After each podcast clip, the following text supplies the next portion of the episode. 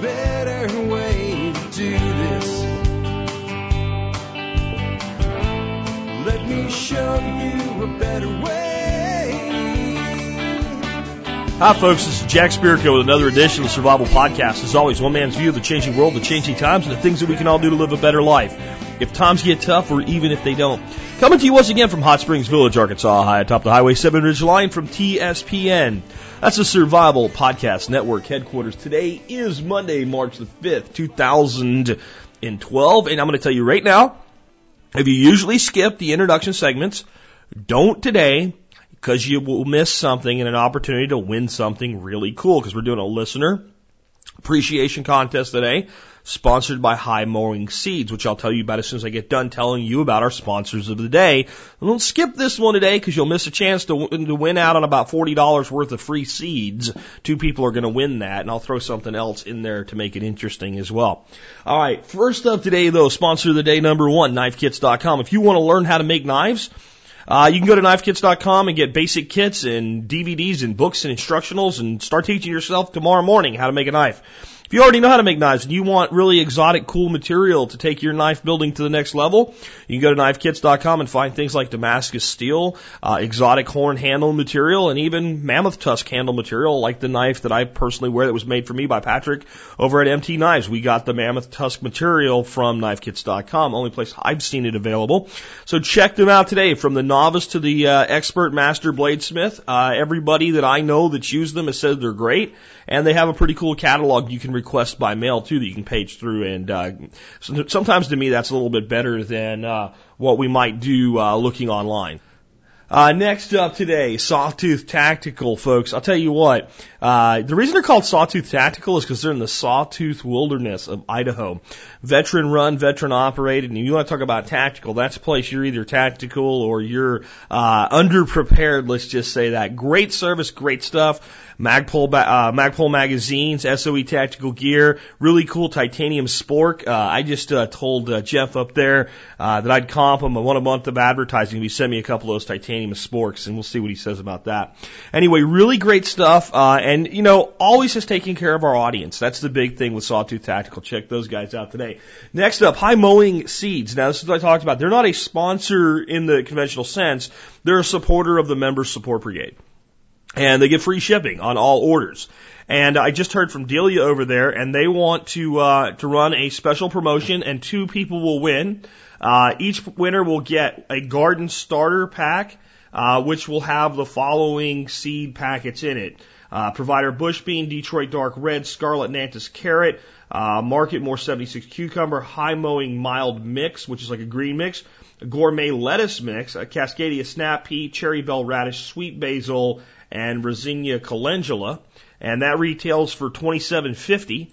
And you will also receive the heirloom vegetable lovers uh, package, which has Detroit dark red beets, French breakfast radix, red Russian kale, green arrow shell peas, yellow crookneck squash, Rouge d'Hiver red romaine lettuce, Boothby blonde cucumber, ruby red chard, red uh, colored ch- uh, ch- chutney, and uh, Brandywine tomato. That retails for twenty seven fifty. So that's really a great uh, little package they put together for you guys. That comes to a retail value of about fifty five dollars, and uh, two people will win that. I'm also going to throw in today two free membership brigade uh, uh, memberships worth fifty bucks a piece. So there'll be four winners today. And the way that you're going to play the contest today is the same as the way you do it all the time, basically. You're going to send me a code word, but I'm not going to tell it to you. You're going to have to find out what it is. Uh, you can go to highmowingseeds.com, highmowingseeds.com, and you'll see their uh, logo in the top left-hand corner of the site, and it'll say 100% organic seeds since, and then there's a year. That year is the code word. Put just the code word, the number, you know, that's just the wrong one, but you would put like 1984 in the subject line. Don't do that. It's wrong. Go to the site, see what the right year is. Stick that in. Uh, send me an email with your name and shipping address in the uh, body of the email, and I will pick two people at random to win the high mowing seeds packs, and I will pick two people at random to win a free member support brigade membership. Just our way of saying thank you for your support of the show and thanks for listening to us.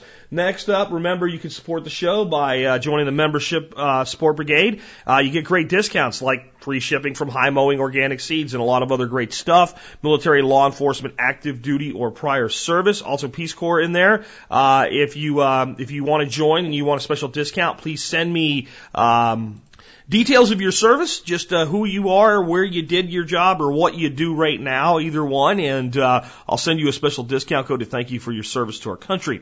With that, I do have the housekeeping wrapped up, and uh, let's go ahead and take that first email that I got today. Again, today is a listener feedback show. If you want to send in content for something like today, uh, we used to do these on Monday. Send me an email with a question for Jack, or article for Jack, or video for Jack, or comment for Jack, or something like that in the subject line to jack at the survivalpodcast.com and I will try to get your uh, your material on the air. I do probably get about three or four percent of what comes in on, just because of the numbers. It's several hundred a day.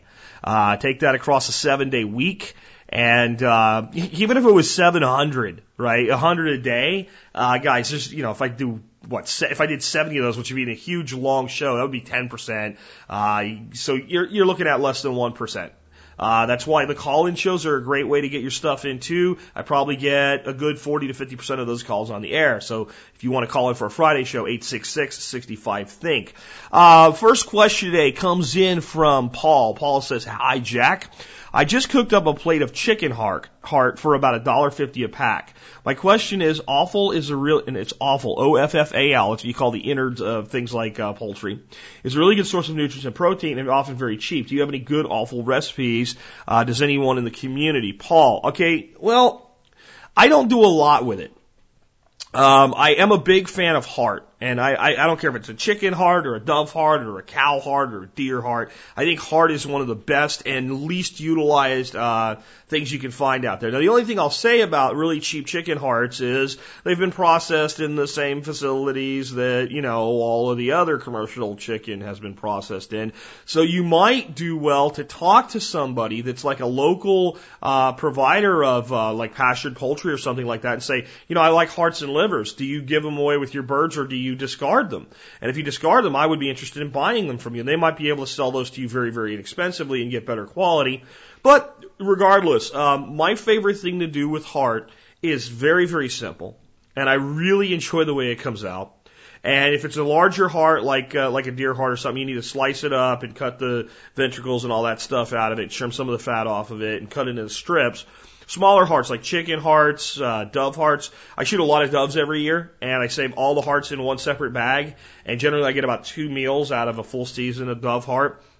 Those you can just do whole. Larger hearts like uh, turkey, goose, and things like that, cut them in half maybe is the better way to go. Uh, big, big goose heart maybe, big turkey heart maybe fourths. And uh, then you just get, uh, you want to do clarified butter with this. You can use plain old butter, but clarified butter tastes so much better. Ghee. All right. So then you take that you get that into your pan, you get it nice and hot. Put in a handful of chopped onion, a handful of chopped garlic, about equal amounts, and saute that until they start to go clear. Throw your hearts in and cook them till they're just done. Don't overcook them. Don't freak out because it's a heart. Uh, it's just like anything else out there uh, as far as a muscle. Heart is not like kidney or liver or anything like that. I also do like gizzards, and you can do gizzards much the same way. But gizzard generally, I'm more of a fan of slicing them up, and when I'm like roasting a bird that came with a gizzard, just putting it into the pan and letting it roast in there. Gizzard can be a little tough. It cooks longer, slower with the with the uh, with the bird itself, and you end up with better results. It's also great for making broths. So like when I cook like a chicken and it comes with liver and gizzard and heart, what I'll usually actually do, since it's only got one heart, is I'll cut up the heart and the liver and the gizzard. And I usually take the neck and I'll cut the wing tips off because the wing tips aren't going to give you anything to eat anyway. And I put all that into a pot uh, with some onions and some garlic and some celery, and I'll boil that until it's well cooked. And then I actually usually chop that up and give it to the dogs in their food because that's like their little you know, treat thing that they get out of it. And I use that stock as the base for making gravy for my bird. And that's one of the few times that I use something called flour, right? Because I don't do much with wheat products because I'm very, very paleo. But, you know, a couple tablespoons of flour and butter roux mixed in with that, you get a really great gravy. So those are some things I do with it. I am not a fan of liver. I never have been of any stripe or flavor or taste, and I am a very open-minded person, and I've been willing to try it over and over and over again, and it always has this texture that I just don't like.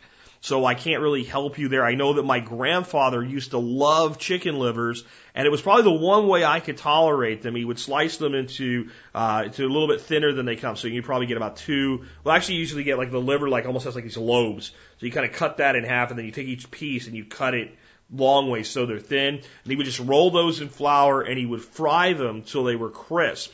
And I gotta admit, I could eat that. I wasn't in love with it, but I could eat that. But those are some of my thoughts. I've never really gotten into things like cooking kidneys and stuff like that. I would be willing to try it, but I don't have a big source of it or anything. But heart is something I really enjoy. Beef heart is great on the grill. Just be careful not to overcook it. Slice it into into uh, into, into sections uh, clean out the, you know, the ventricles and stuff like that, little tendons and all, because they're tough. It's not that I mind eating them; they're just tough if you leave them on there. And uh, then take that and like sprinkle it with like cumin, uh, paprika, a little chili powder, a little garlic salt, a little black pepper, and grill that. But again, you want to do it till it's just done. If it's just a little bit pink inside, it's, it's, it's perfect for heart. I like it cooked a little bit more than, let's say, a piece of ribeye, but don't overcook it, it'll dry out and then it's just not good. It's a dense muscle and you almost want the, the, the center should be red. Let's put it to that to you that way. And it is so tender and so uh, so different as far as the density of the muscle than most things that you'll eat. And uh, it is very, very inexpensive. And again, you might find that if you uh, talk to some of your local producers that do things like, you know, uh, grass-fed beef and all, they may be discarding that, or they may be selling it to a rendering factory or something like that, and they might be willing to sell it to you inexpensively. I think you'll find that in many instances, though, the small-scale producers will actually keep that for themselves. Uh, because it's the thing that nobody wants, but nobody gets, you know, how, how good it really is. It's kind of like uh, chuck eye steaks.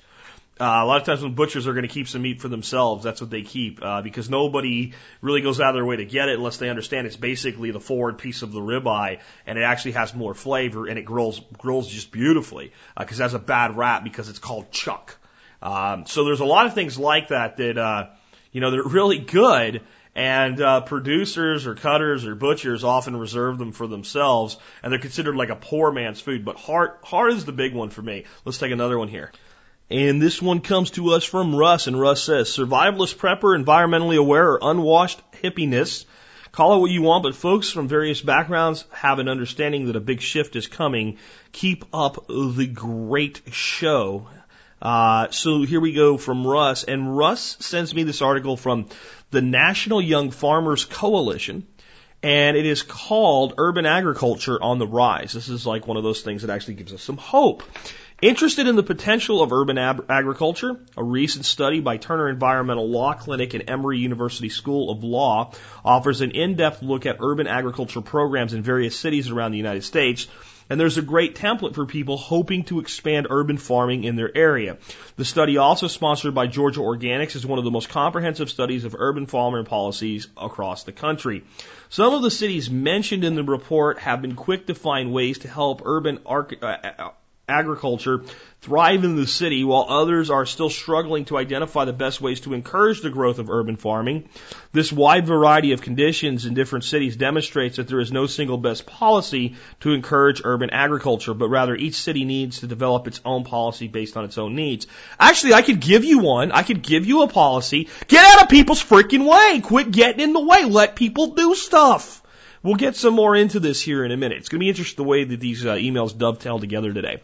One example of a city where urban agriculture is well established is Portland, Oregon. In 1975, the Portland Department of Parks and Recreation started the City Garden program. Through this program, farmers can rent land and receive the materials necessary to start their own garden. Other programs by Portland Department of Parks and Recreation is called Produce for the People. This program uh, links community gardens with local emergency food agencies to provide individuals and families in need with fresh, healthy local produce. It has helped to donate over 25 tons of fresh produce to emergency food providers since 1995. Even with well established and popular program like Portland's, the city is looking for ways to expand and improve urban farming practices. For example, Portland's Urban Food Zoning Code Update Project Advisory Group. Okay, there's going to be some questions about what happens if we downsize government uh, later in the show today. When we get to that question, I want you to remember what I just said. I'm going to say it again. Portland's Urban Food Zoning Code Update Project Advisory Group. That just sounds like it's calling to be downsized to me. Is revising its zoning code to address community gardens, farmers markets, and urban food production. Now, here's what people would say. Well, Jack, look what they're doing. They're rezoning things so that people can grow. Uh, again, government seldom uh, fixes any problem that it itself did not first create. The only reason it has to do this is because it told people they couldn't do this in the first place. Um, you can read the rest of the article if you want to. It goes on to talk a little bit about Baltimore and Detroit. Basically, Baltimore is somewhere in the middle of, you know, Portland. It's making a little bit easier, but not quite as much as Portland is. And Detroit, basically, it's almost impossible, but people have said screw it and they're just doing it anyway and doing it just flying in the face of, there's, there's really not a law that says you can, there really is that says you can't. Nobody knows what to do, so people said screw it and they're doing it. I think that's great. And I think it is indicative here that we are seeing people kind of rally together and start to do this stuff. And I think it's encouraging, but I also think it's worrying. And I'll tell you why it's worrying.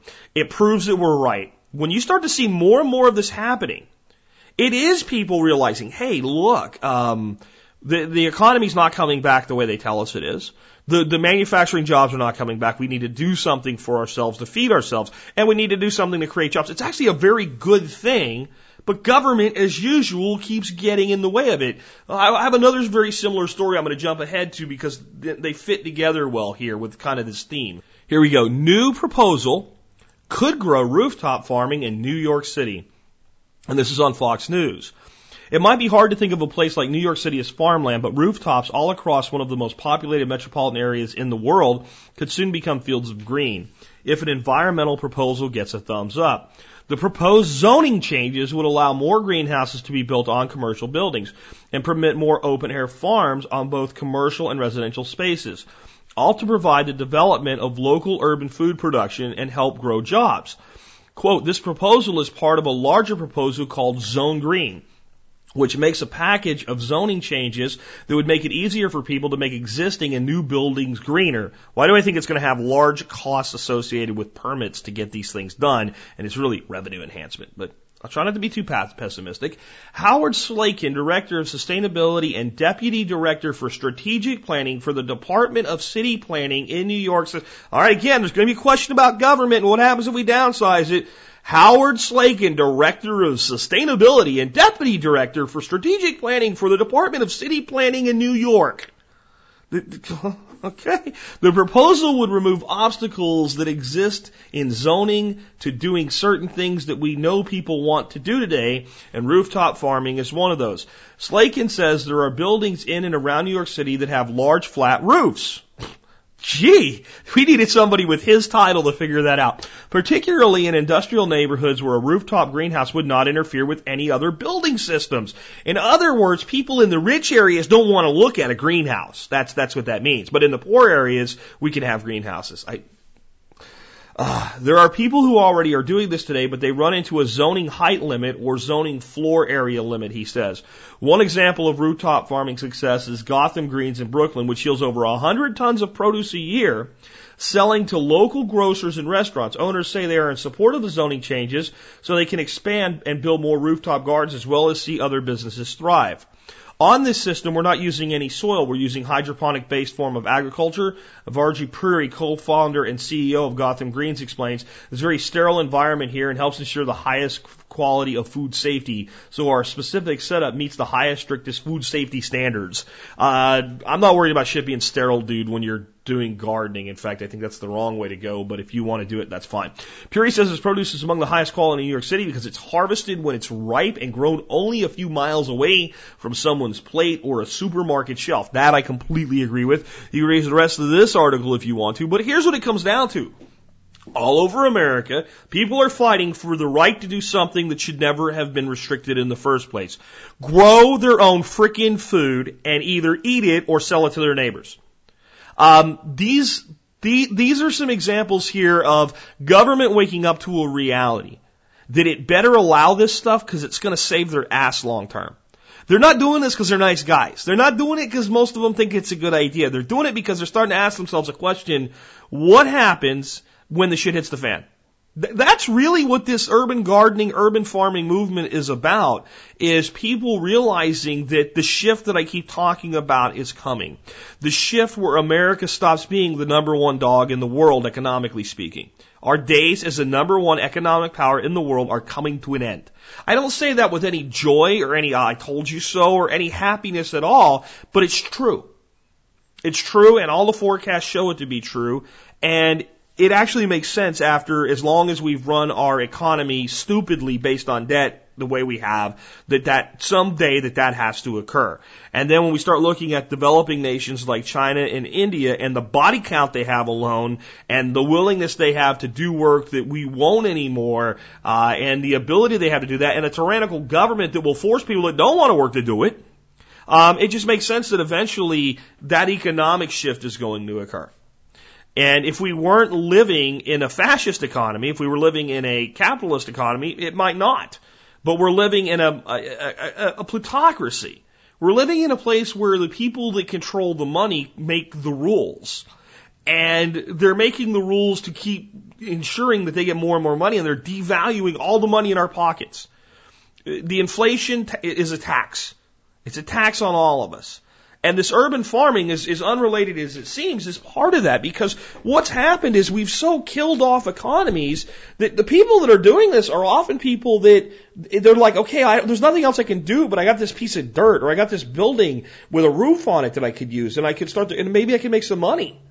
Or maybe at least I'll be able to eat tonight and I won't have to worry about feeding my kids. And all over America, people are putting gardens in front yards and backyards and on rooftops and in greenhouses and doing aqua, and just all types of things. But it's not just a back to the land movement. It's far more mainstream than that now. And it's building momentum. And it's both good because at least we're getting there. We're not going to wait till the last minute to do it.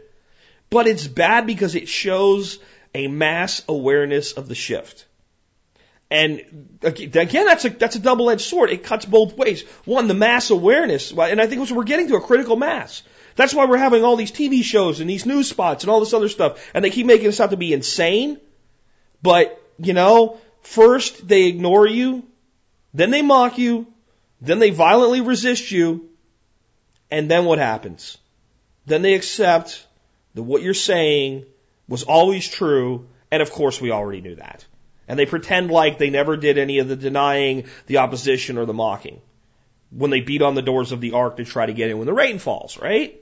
So that's what we're starting to see is a mass shift of awareness that this is a problem. And as I said, it's interesting how these things can all come together in a single uh, week's worth of emails, even though they seem unrelated. Because the next one seems completely unrelated, but it is completely in conjunction with resource shortages and this shift.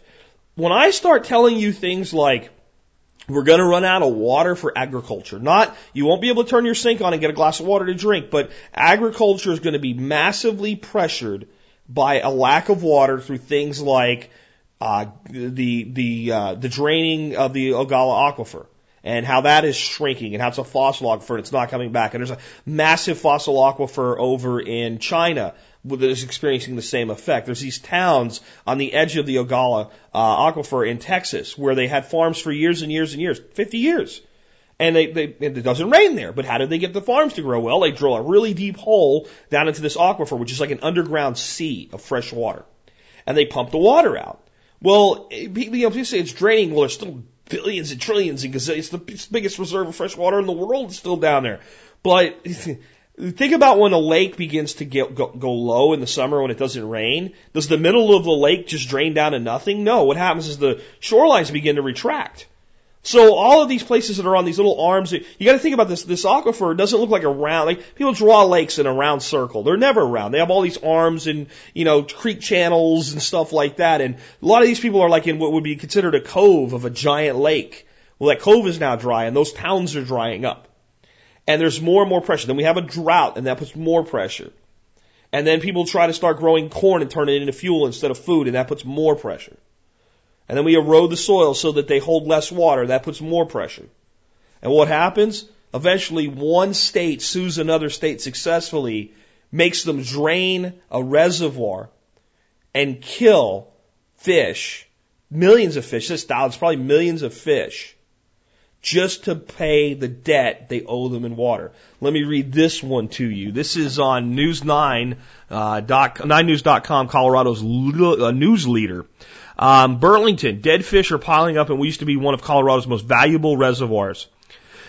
The fish at Bonny Reservoir near Idalia uh, are the casualty of a 2003 Supreme Court decision Colorado was forced to honor. The ruling says Colorado owed the state of Kansas billions of gallons of water under a decade-old water rights deal called the Republican River Compact. Since state officials started draining Bonny Lake's water in the fall of 2011, because of the decision, thousands of fish have died at the reservoir. Last week, workers from the Federal Bureau of Reclamation hold, again, I just want you to hear all of the government involvement all the way through this show for when I get to this guy's question about downsizing. Go, the Federal Bureau of Reclamation. Do we need one of those? I don't know that we do. Which owns Bonny's land in cooperation with the state of Colorado had to unclog the drain from the dam using pitchforks because so many fish had piled up. Backhoes then buried the fish under the reservoir soil. It's probably the most productive thing about this. It'll be fertile. Uh, Colorado State Engineer Dick Wolfe says the practice has taken place sometimes every other day to keep water flowing to Kansas.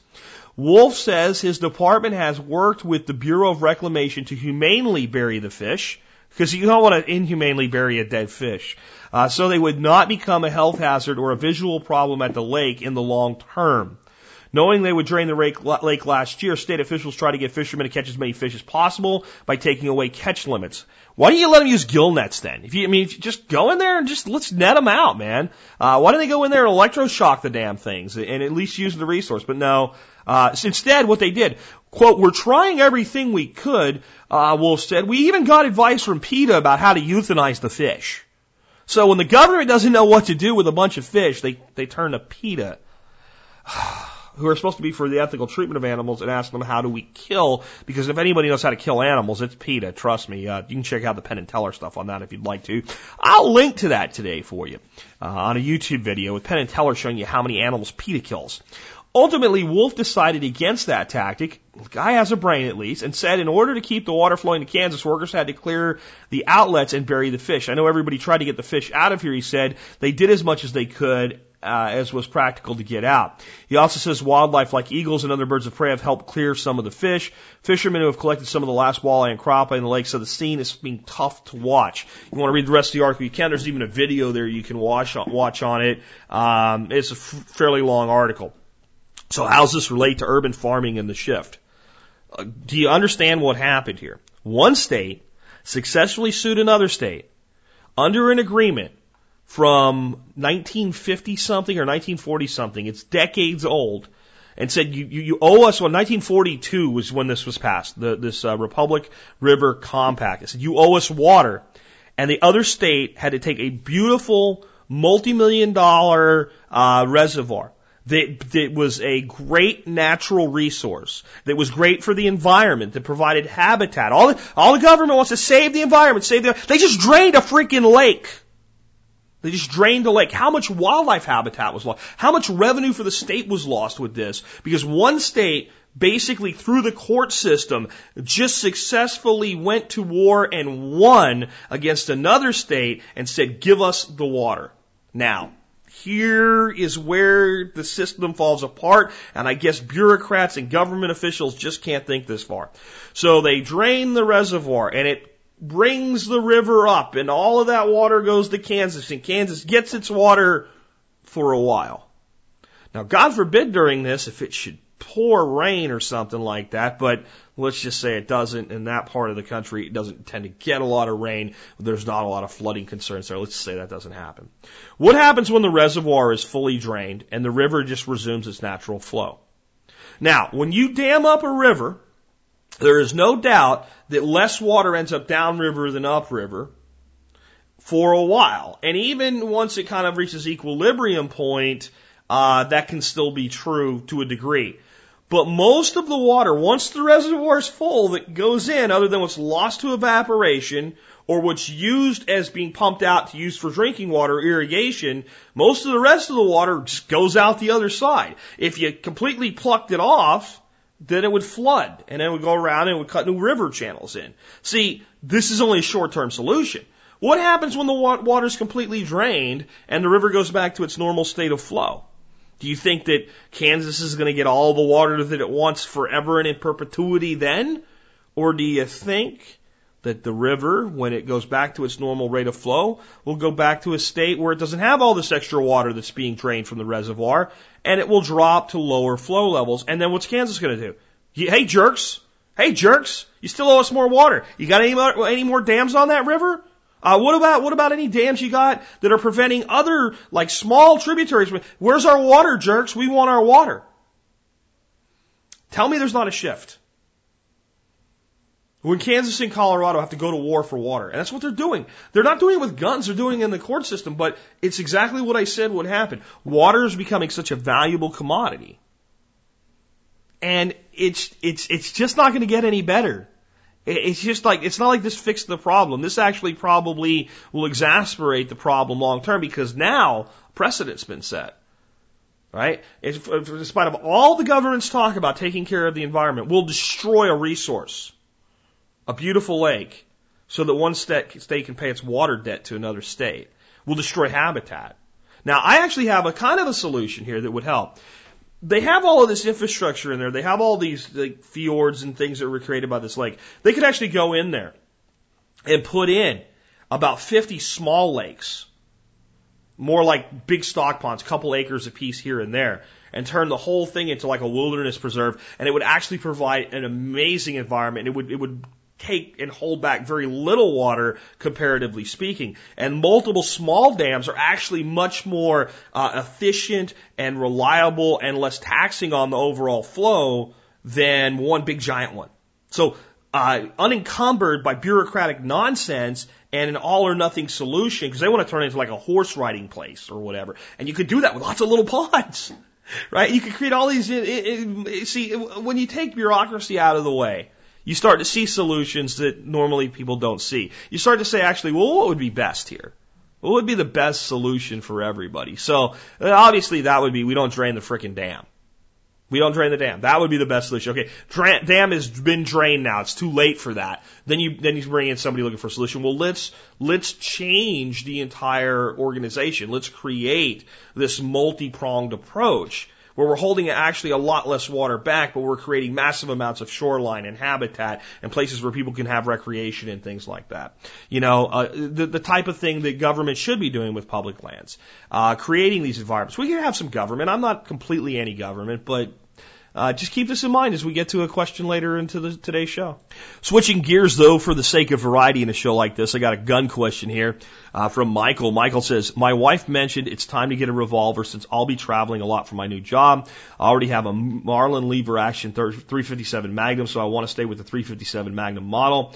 My wife is able to fire the Marlin 357 Magnum lever action without any trouble. What's your opinion between Smith and Wesson and Ruger's 357 Mag versions? Knowing a female will be firing one for home defense, concealed carry in Maryland is a pipe dream, so it isn't in the equation. Proud MSB member Michael in Maryland. Uh, Michael, here's first of all what I'm going to tell you. Um, I, I don't even Smith and Wesson and Ruger both make great revolvers go to the gun store, handle them, and whichever one you get a better feeling for, whichever one handles better for you naturally, pick that one. I mean, you, you could really flip a coin there. It's just, I, I don't nitpick between guns like that. Guns are either good or they're junk.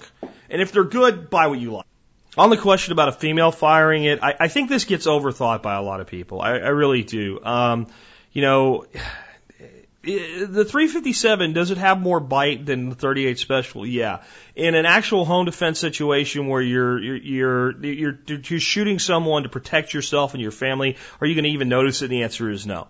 So, given that these both of these revolvers can fire 38 special, uh, standard 38 special loads have very, very low recoil signature. Then there's no reason that you can't practice with those. It's more economical anyway, uh, and you'll do a better job of learning trigger control and what have you. And firing it occasionally with some actual full magnum loads is not a bad idea. But I don't, I don't perceive any type of a problem. You asked between Smith and Wesson and Ruger, but you didn't say whether you're talking about like a compact gun or a full size revolver.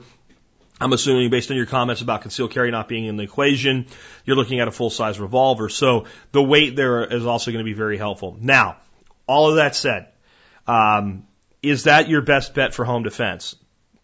I don't know that it is. Um, in fact, I would tell you that the 357 lever gun that she can already shoot well is probably a better home defense gun. I, I don't know what it is with people that think about like oh, home defense, want a handgun. Um, you carry a handgun where carrying a rifle or a carbine or a shotgun is not practical or possible.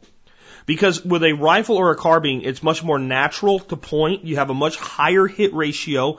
Everything gets better and you have more velocity, more knockdown power, even with 357. A 357 out of a 6 inch barrel and a 357 out of a, let's say, an 18 or 22 inch barrel, depending on what, which one of those, uh, lever guns you have, is a big, big difference. A 357 Magnum out of a rifle carbine length barrel has the same muzzle velocity and energy of the old 357 Maximum that was discontinued in the Dan Wesson revolvers because it burned out the throats of the revolver. Uh, it's it's taken things to a new level. So I don't have a problem with 357 uh, revolver for home defense. I'm just saying I don't know that you need it for that. Right? I don't know that you're actually better off with it. I do think you're better off, ha- you know, if you want to get a 357 revolver to go with that rifle, I think that's a great idea. And then when you are both home, you've got two guns instead of one. That's another good thing. But for home defense, honest to God, the best thing you could probably get is a youth model 870 shotgun in 20 gauge and loaded up with Bucker slugs. Um, if you have an actual situation where someone is in your home and you feel the need to shoot, you want a fight stopper, not a dissuader, not an injurer, and not necessarily you want them dead, but that's usually the result. But you want, when you pull the trigger, the, the, the threat is done. It's absolutely over, done, and finished. And shotguns do that. 12 gauge does it even better, but 20 gauge is so sufficient for in, you know, inside the home ranges and very easy to learn to shoot. So I'm not trying to dissuade you on your choice. I'm just saying as an ideal home defense tool, it's not a revolver. It really isn't.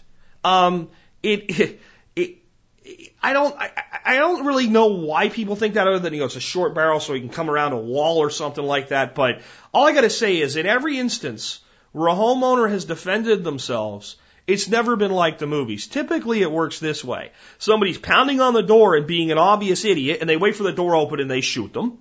Or the person gets into the home, the homeowner grabs the weapon, retreats into a protected area and waits. And if the guy doesn't leave, boom. And he should have left right? That, I mean, that's, that's what actually happens. So all of these like Cagney and Lacey, you know, with the chicks with their guns, remember in the 80s, that show, and what's that fat guy cannon shooting a helicopter out of here with a 38 Snubbies, all this Hollywood shit, right? And I don't know why I'm having like a time travel moment back to some of that idiocy. There's plenty of it still around. It just isn't how things work. So, I, you know, the gun is fine. Uh, I don't really have an opinion between the two. I have no concerns about your wife being able to shoot the, the weapon well. And I would say teach her to shoot it with 38 specials. But I would also really tell you both Go get a good defensive uh, uh, handgun or defensive carbine course. Take something geared toward home defense. There's plenty of it out there. Um, and you might start leaning towards some other options. But hey, anything's better than a sharp stick. Uh, let's go ahead and take another one. Real quick one here for you, just a little announcement. Uh, Chris uh, from the audience uh, out of Arizona wanted me to uh, make a quick announcement.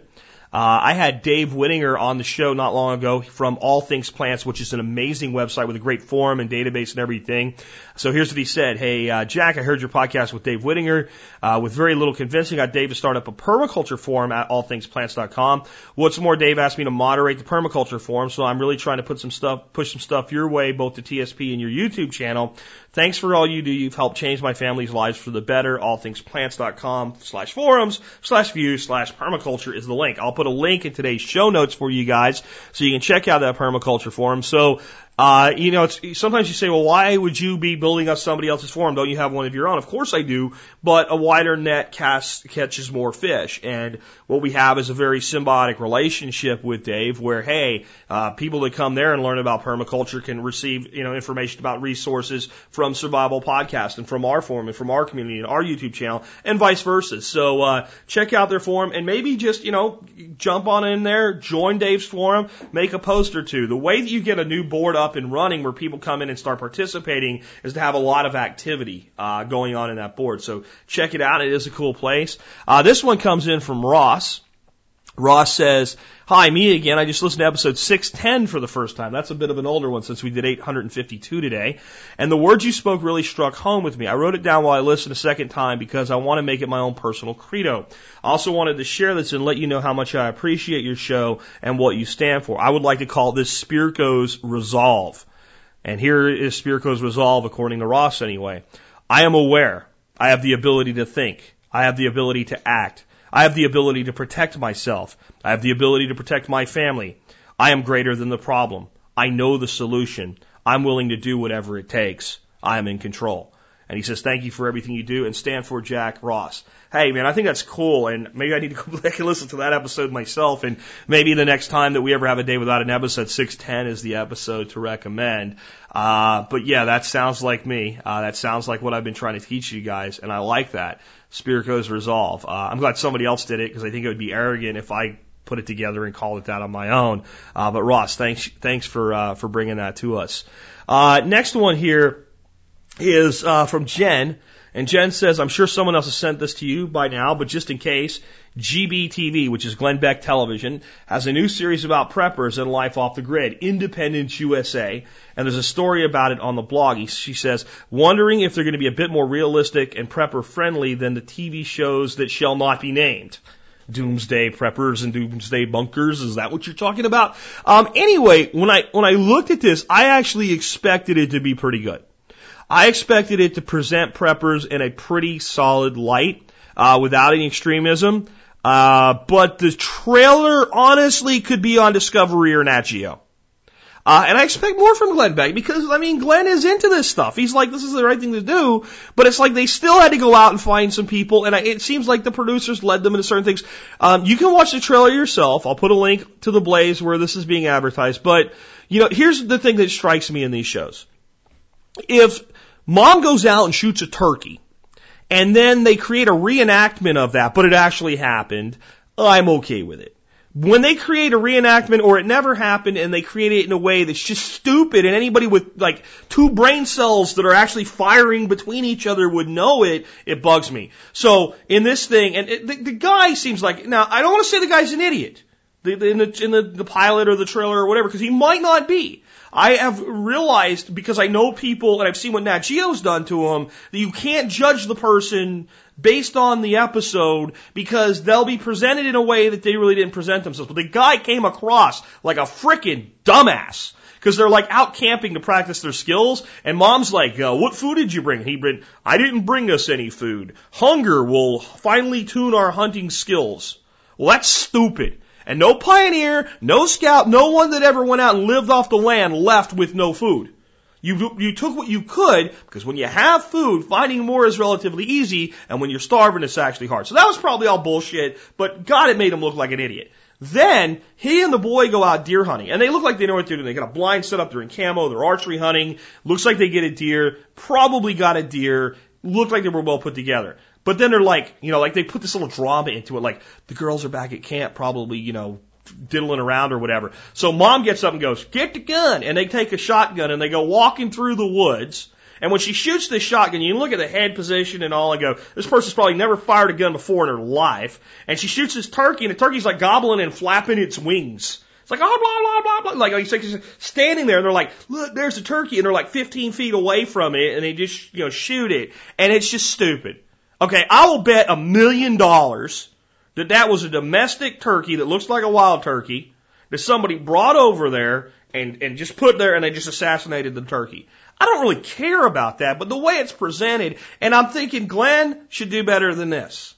Glenn should do better. There is a place, there is a market, there's a sweet spot for someone to go do this the right way for someone to put together a documentary on preppers that doesn't show the most extreme people, that doesn't show the people putting their kids in a freaking gas mask, that doesn't show reenacted bullshit, or at least if you're going to reenact it, make it look real and only reenact what actually happened. If mom could actually shoot a turkey and you want to show how it happens, that's fine. But I don't think this lady could shoot anything other than a stalked bird sitting in front of her.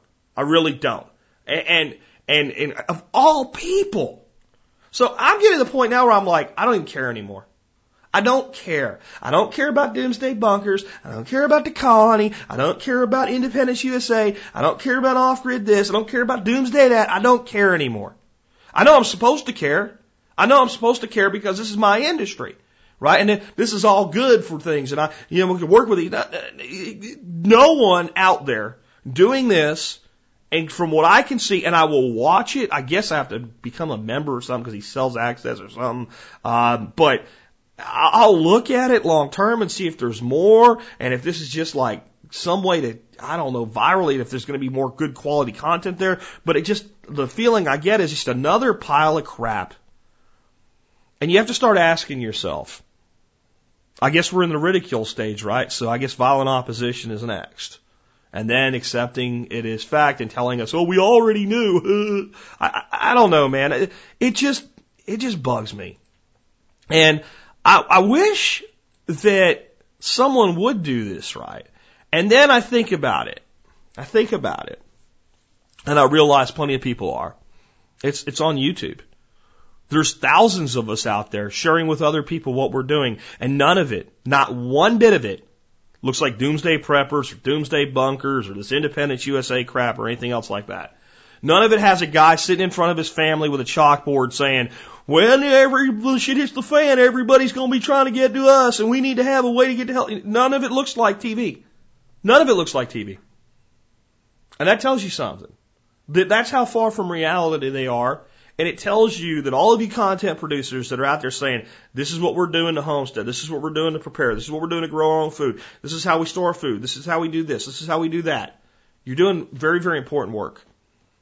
You're doing very important work, and you need to keep doing it. So, switching gears again. This one comes in from Lane. And Lane asked the question that so many people that can't conceive of a world without government ask. I agree with the need to downsize the federal government. Let's stop there for a second. So, Lane and I agree government's too big. Okay? So we know that we have to do it. But how would you answer the first, these two issues? One, when we downsize, we reduce the number of wage earners. Where do they work? Federal government equals 40% of the economy. Okay. I, I, almost want to go back to those articles and read those people's titles and, and, and crap again just to make my point, but I'm not going to. You heard it. I pointed it out then so you would remember it. Okay, the fact that the federal government equals 40% of the economy is the problem. It is the problem. We have to ask ourselves, where did people work before the federal government was 40% of the economy? You know, what, what percent of the economy was the federal government in 1955? It's a very small segment uh, compared to today. The other thing is, where would they work? I don't know. Maybe they'd go find something productive to do. Maybe if the government got out of the way, the private sector would take off and there'd be all of these opportunities. But I want to be fair. Uh, not even Ron Paul is for okay, uh, tomorrow we're just going to cut the government by 50% and that's going to be it. it. You know, Ron Paul's cut is a trillion dollars over the first three years. That still leaves a huge government apparatus in place, way bigger than it needs to be. Yes, we're at a point now where we've made people so dependent on this system that we have to dismantle and deconstruct it piece by piece. The problem is even when we do pull a piece of it apart, like it's like uh, Terminator, right? Remember the Terminator, the one that like when they got shot, the hole just sealed up. You know, when it when it got frozen, it hit the ground and it just all came back together. And it, but this this Terminator keeps getting bigger. So even when we de- deconstruct like a multi-million dollar component of government, like two multi-million dollar components just take its place and continue to expand. So when you hear people that are like just like want to just get rid of everything, they really, most of them anyway, really don't. That's like the goal. But that goal could be five years, 10 years, 15 years, 20 years down the line or more. But you gotta go to that level of pull just to, just to stop this growth. It can't keep going on that. Now I like this one too. When we downsize, we reduce benefits for many. Where do they eat? Um, well, the millions of people abusing the system get their asses a job or they go hungry. That's simple. But if we could reduce all of this interference, okay, so where would they work? I don't know, maybe they'll work in an urban farm. Because if we got the government, we downsize government and stop doing stuff like that, well then maybe just maybe, then there would be more of those. And then that would, see, and this is what people I think don't understand about an economy. We've been lied to for so long that like the government's job is to fix the economy. That's not the government's job. The government's job is to ensure that commerce can occur. And to assure that when commerce does occur, that if one side violates contract, that the contract gets enforced. That's the government's job. Not to tell commerce how to work or when to work or what to do or what to manufacture or what to sell or how much to make or what components to use or where to get their materials from or who to buy from or who to sell to. Do you know what all of those things are? Fascism. That's fascism. See, we've also been lied to. Those of you who haven't heard me talk about this before are going to have a hard time with that word. You probably already did today. Fascism is not concentration camps and killing people. That's something a fascist government did. I'm not a denier of the Holocaust. I'm not an idiot, right? I might deny global warming caused by CO2 because I have scientific evidence for that, but I have a lot of photographic and empirical evidence and historical evidence for the Holocaust. So I don't deny the Holocaust. That occurred. But that's that Germany didn't do that because they were fascist. Germany did that through their fascist government. Mussolini was a fascist. Happily said, hey, I'm a fascist. The Fascist is a good way. Sold the idea to the Italian people. Uh, were there people murdered and killed in Italy during the war? Sure there were. There were people murdered and killed in the United States during the war and imprisoned in the United States during the war. Just about everybody of Japanese descent was rounded up and put in a camp. Now we didn't do to them what the Nazis did, but we still took their freedom. Right? So you can't say that that, that equals fascism. Or maybe we can. Because that's what we have here. In a fascist state, you have neither socialism in its pure form or capitalism. You have a combination. You have a system where losses are public and profits are private. Where the government tells the industry what to do, how much to do, where to get their stuff from, who to sell it to, what to set the price at, blah, blah, blah, blah, blah. And then they take the divisions of the classes, like the low class, the middle class, the upper class, and they use those divisions and stratification levels to an advantage to further the needs of industry and the state. That's where we exist today. So if we stopped doing that, then maybe people would figure out what to do with themselves. How many small businesses could be created if government got out of people's ways? If government didn't go in and go, you can't have a business in this house here. Well, why not? I don't want cars parking up and down the road. There's already restrictions on how many people that can park here. I just want to, I just want to run, run this little bit. No, you can't do that. You need a permit. You need a, a, a license. You need this. You need that. The cost of it. And the guy just goes, screw it. I'm going to go work for Walmart. Yeah? And then, I mean, and that just has a, see, and what people don't understand is every time we kill one, entrepreneur, one entrepreneur, one little one man entrepreneurship, we probably kill five or six or seven jobs. Because that guy is going to have more money than the average person. You know what he's going to do with a lot of it, especially the one or two man shops? Spend it right back into his local economy. That's going to, and if you got 10 of those guys, that starts to further, and every little business, it all starts to take over. This is how the country used to work. And in many ways, this is how it's working in China today. Not everywhere, but in a lot of places. If you want to set up a little stand selling food in China, nobody gets in your way. I have a friend a really good friend of mine I used to work with, and he has a good friend that he went to college with. This guy had the guy I'm talking about, like the friend, not the one-off guy, uh, has a master's degree in marketing. I think he's currently the director of marketing for La Quinta. He used to be the director of marketing for Virgin Airlines, and he's the guy that built the American Airlines Platinum program. Right, this guy switched on guy. The guy that he's friends with went to the same same education, same pedigree, same background, could be here in the United States doing the same types of things. He said, "Screw it," and went to I think Malaysia. He went to Malaysia and he bought an island. Right, bought an island cheap, like a few acre island. Uh, it's not like way offshore. It's like you know you take a bridge, like a bridge or a foot bridge or something to get there. So it's like a, like a mangrove encrusted island. Cleared it off. Nobody got mad because he cut some mangroves down and put in a frisbee golf course, you know, the disc golf, and has golf carts and pretty girls drive you around in golf carts while you play golf and they sell beer and wine out of a cooler on the back of the golf cart. And Mike said, why are you doing that? He goes, because I can do it here. Because I can do it here. It's just not this. So there's people employed. There are people employed to take care of the grounds. People employed uh, to do the carts. People employed to sell the alcohol. Can't even get. Can't even sell the alcohol that way here. You know, it's like it's not like the people driving the golf carts are drunk, and that happens here anyway, right? But there's a license for it. See, and and that's the thing when people start saying, well, if we reduce the size of government, where are people going to work? How are people going to feed themselves? What about the people on welfare? What what you're what you're predisposing is that people actually can't solve their own problems. Now, here's what we do know. If you attempt to solve problems for people and tell them that this is their solution and you tell them they have it coming to them and you give it to them and it's cost them as well, so they pay taxes, but here's the solution that's paid for with your taxes, they will expect the solution to work and when it doesn't, they will sit around and do nothing and wait for you to fix it and vote a different person in.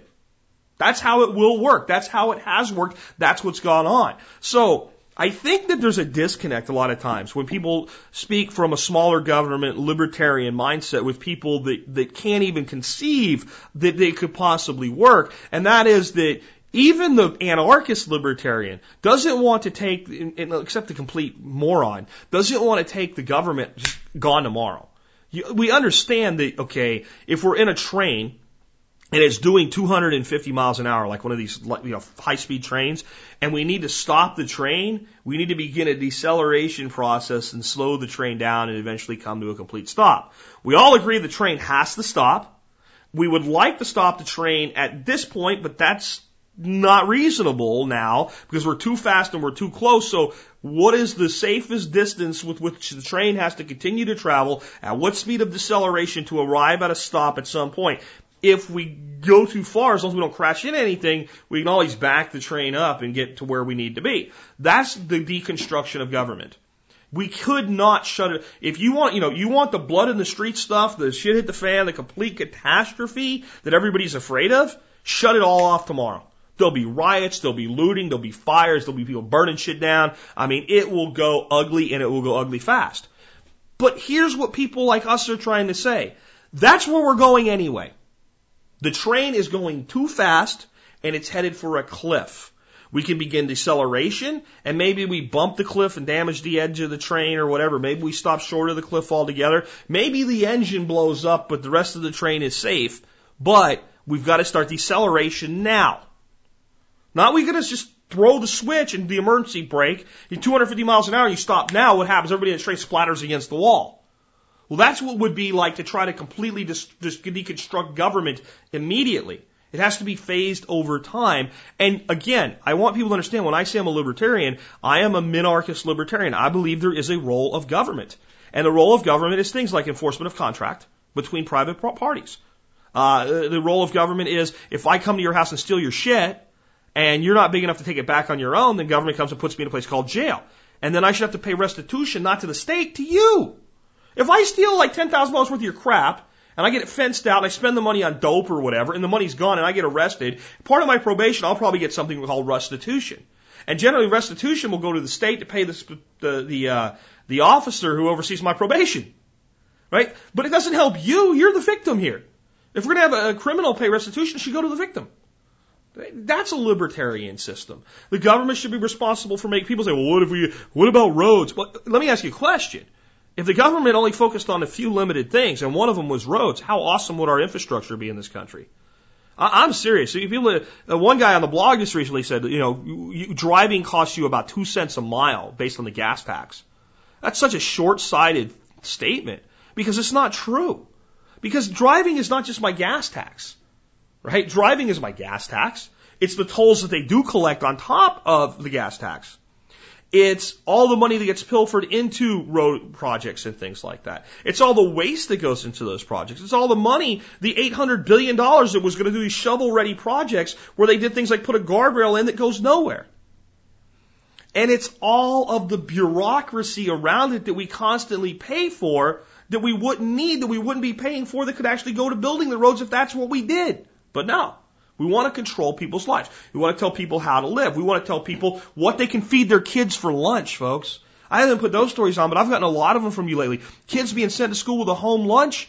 Teacher looks at it, and says, that's not good enough, takes away the kids' food, forces them to eat the food, the garbage, chicken nugget garbage, you know, it's made from like a, what do you call that, uh, that spins around, oh God, a centrifuge, right? You know, you don't just make nuclear material with centrifuges. You make chicken gook Right? They take the chicken and they like extract all the stuff off of it and they get the cartilage and the little bits of meat and the renderings used to go be made into animal food. And that's when we make a freaking chicken. Then we mix some, some GMO based flour in there and gook and schlick. And then we make that into a nugget and we call that healthy. And we take a kid's peanut butter sandwich away and give them a chicken nugget and send mom a bill for the nuggets. This is how much freedom the government's stepping on. So I, I you know, I, I'm trying to answer this question for Lane, but at the same time, I'm trying to point out the absurdity of the question. Uh, the absurdity of the question assumes a complete dismantling of government overnight, which can't even happen. It's impossible. What we need is a scaled, uh, a scaled drawdown. You know, when we had a big scaling uh, down of nuclear weapons between the Soviet Union and the United States, we didn't just like get rid of them all. What do you do with all the material? What happens if you take too many away before your opponent does? So it was agreed upon scaled withdrawal. And in many conflicts, that's how things are done. There's times where, you know, an invading army says, yeah, we'll even give you this territory back as part of the treaty. But they don't just leave, right? They have to scale their, their, their, their retreat to make sure that things are complied upon. Or in often in situations where uh, we're occupying this territory, we'll give it back to you, but uh, you guys aren't ready to take it yet. And if we leave here, these people are going to go ape shit on each other. We're actually keeping the peace. That actually, I, I know some of you guys are so anti-war, you can't conceive of that either, but that actually happens as well. Doesn't mean the war was justified in the first place, but it's the reality that war was created. And that's the problem we have with government today. It's not, it's not that the intention was bad, and, and it's not that there's no useful function being performed. It's that the results are terrible. And when the results are terrible long enough, you go, okay, I get it, duh. Like, so if you planted a tree, in a spot in your yard. And you did everything you thought right. You watered it, you gave it food, fertilizer, you did everything, and it just died. Okay, I got a bad tree. You dig the tree up and you put a new tree in there and the tree dies. So you say, okay, maybe I can't grow apples in this state or whatever. So then you plant a pear tree there. Like it dies. And everything seems everything seems right. How many trees would you plant before you just go, there's something about that spot you can't grow trees? And you would stop trying to grow a tree there. You would try to grow something else there, or you'd plant a tree somewhere else. At some point, the human mind says, we've gone far enough.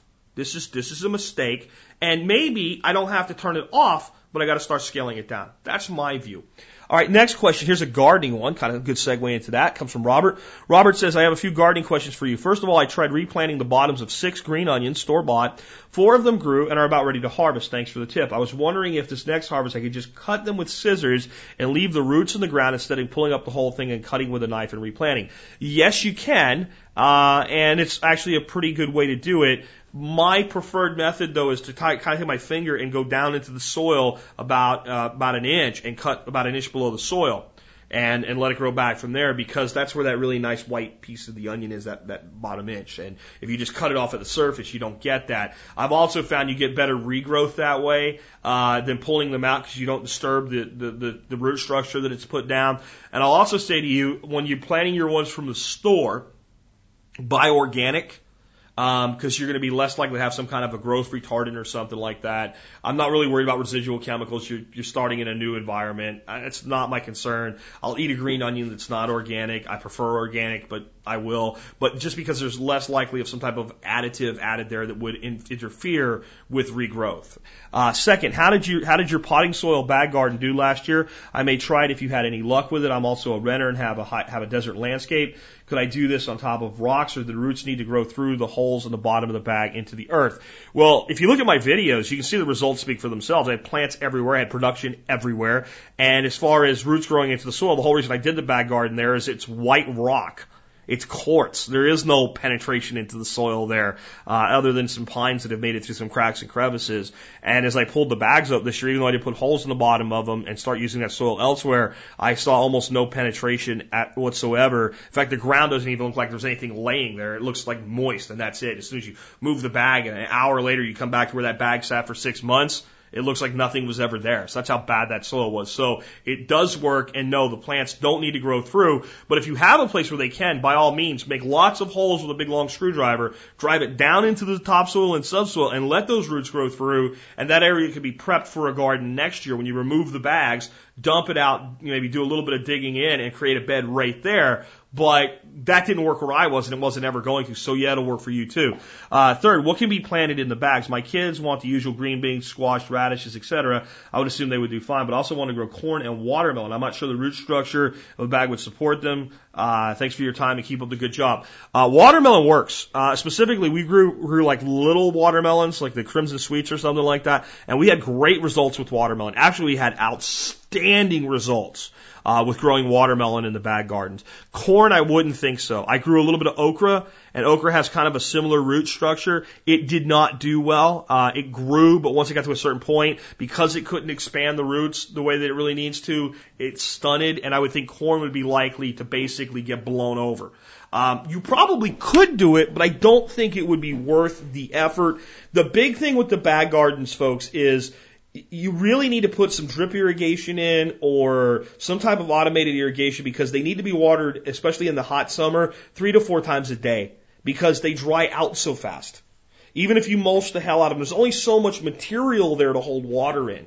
Uh, and it can only hold so much water. So for me, it was a good get by. It was not ever supposed to be a long term solution. But as far as the result, results, you can look at my videos and the results speak for themselves. We did great with the zucchini squash. We did pretty good with tomatoes. We did good with peppers. Basil went mental there. The basil did beautifully. Uh, just about anything we tried to grow grew okay. I actually didn't get that great of results with the beans.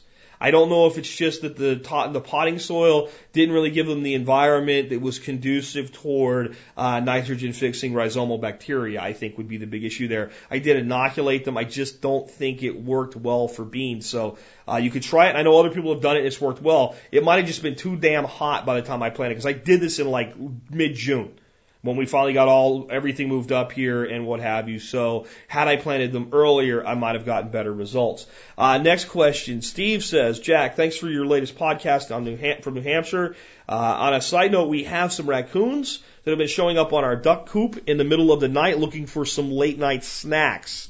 I purchased some of the 22 subsonic super colibri ammo that you recommended on an older show. My problem is they don't fit into a Ruger 1022 magazine because of the size of the shell. Feed them into the 1022 manually and the dark ain't easy. Do you have a recommendation for a single shot or bolt action 22 rifle that can easily fit the Super Colibri or CB short ammo? Thanks. And yes, I do. I am a huge fan of Marlin and the Marlin XT is the bolt action Marlin that has replaced my old standby, the Marlin Model 25. They're very, very similar.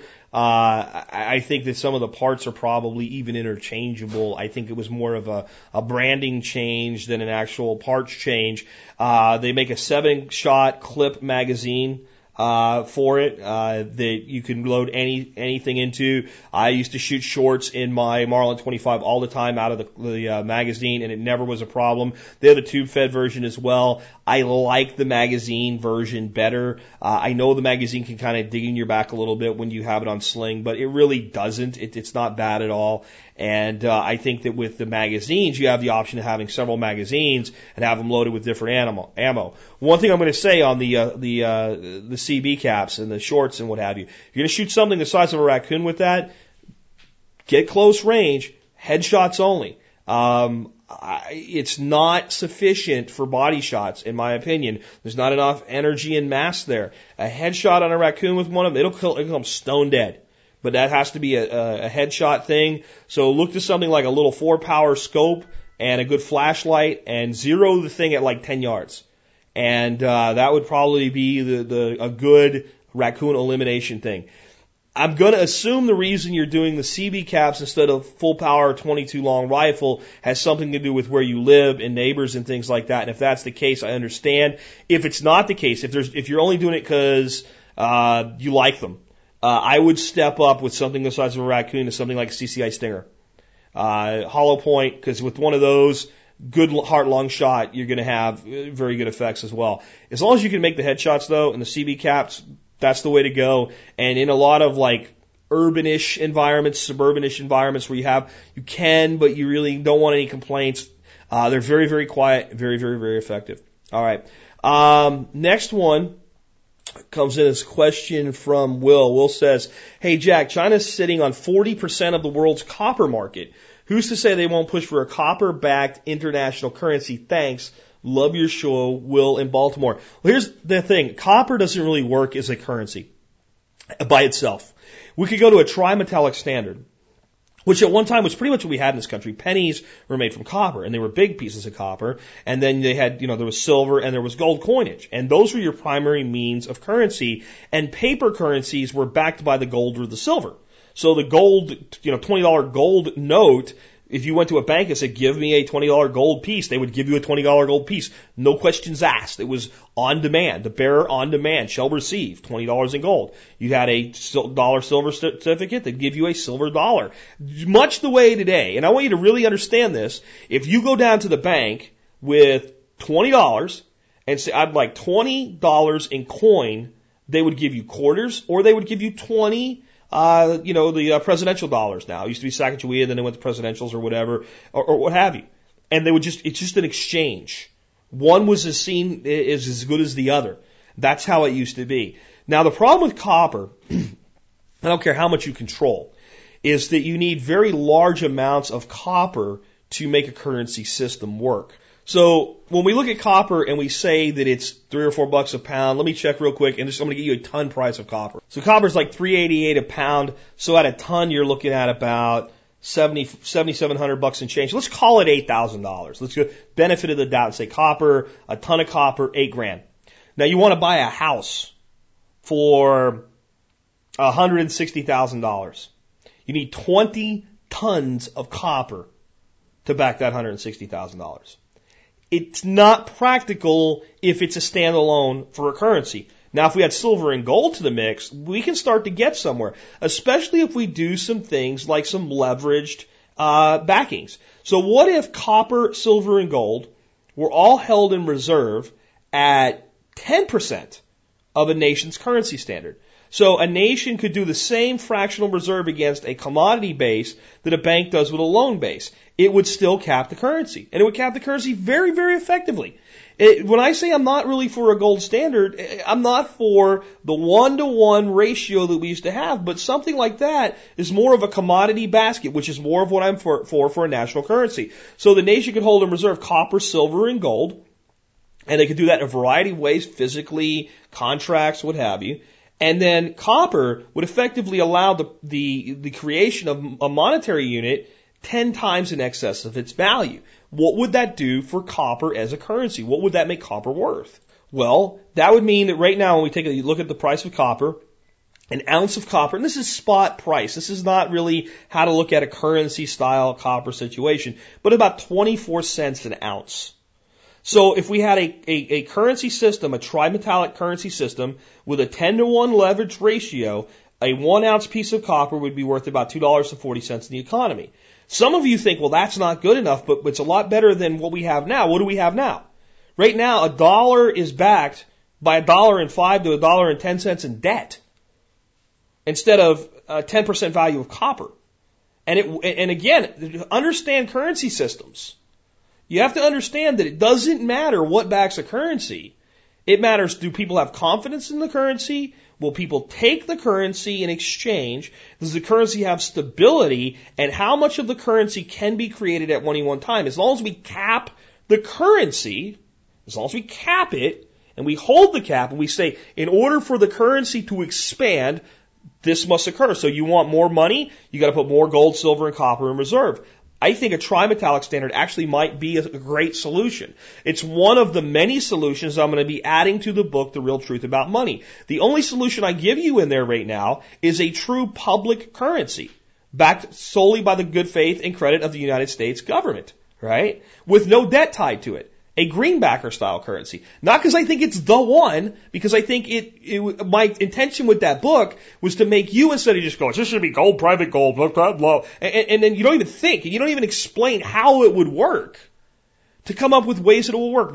Everybody wants to focus on that. So I'm going to end up with about 10 different currencies in that book in its, its next revision. And one will be a trimetallic currency standard. One will be a completely private model. No government money whatsoever. The good and the bad. Because there's good and bad in all of these things. Anyway, folks, I have one more today. I'm going to talk about it really, really quick because I'm gone long and I need to wrap up because I got an interview I got to give here in about an hour. Um, but this came to me from a bunch of people, and I'm very concerned about it. Uh, and I'm going to leave it open to discussion, and maybe I'll talk about it more later. But the House just passed a bill that will make protesting illegal at Secret Service covered events.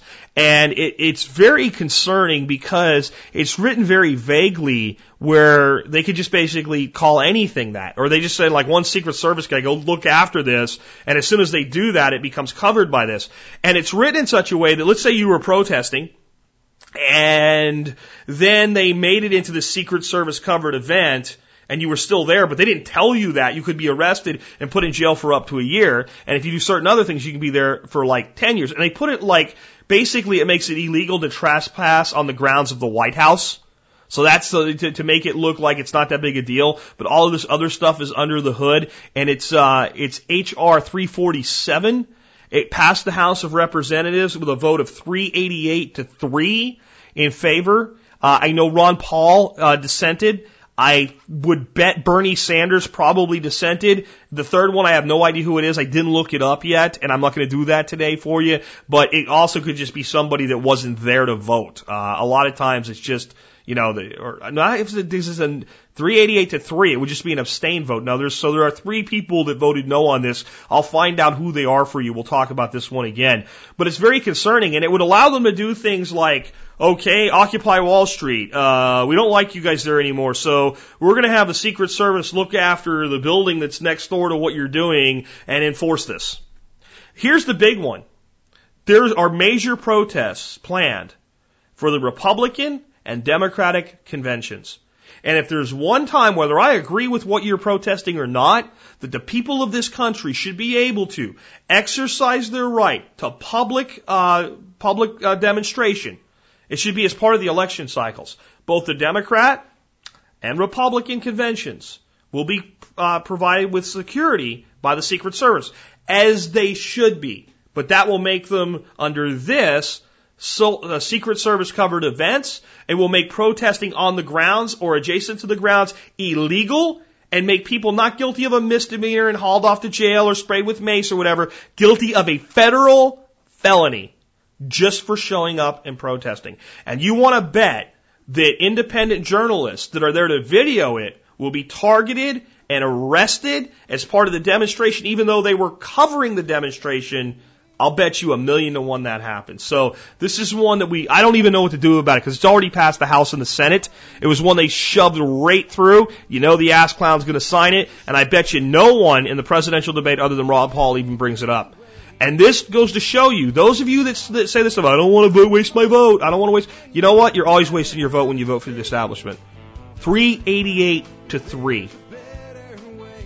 388 to 3. They can't agree on cutting spending. They can't agree on putting restrictions on government. They can't even agree on making themselves accountable the same way that we are. But they can agree to turn protesting into a federal felony with a ratio of 388 to 3. Sounds like a lot of people weren't there. Um, missing some people there. I guess they didn't bother to show up. They didn't think it was important. Maybe they voted present. Who knows? Uh, they have a leader to look to to see how to do that. Anyway, with that, I've got things wrapped up for today. I hope it wasn't too much of a downer show, but these are the reasons that we all do need to be prepared. And with that, this has been Jack Spirko with another episode of the Survival Podcast, helping you figure out how to live that better life if times get tough, or even if they don't. TVs. Sometimes we forget we are what we eat. I don't know the answer. It's like there's nothing I can do. It's the price we pay, I guess, when we follow all the rules. There's a better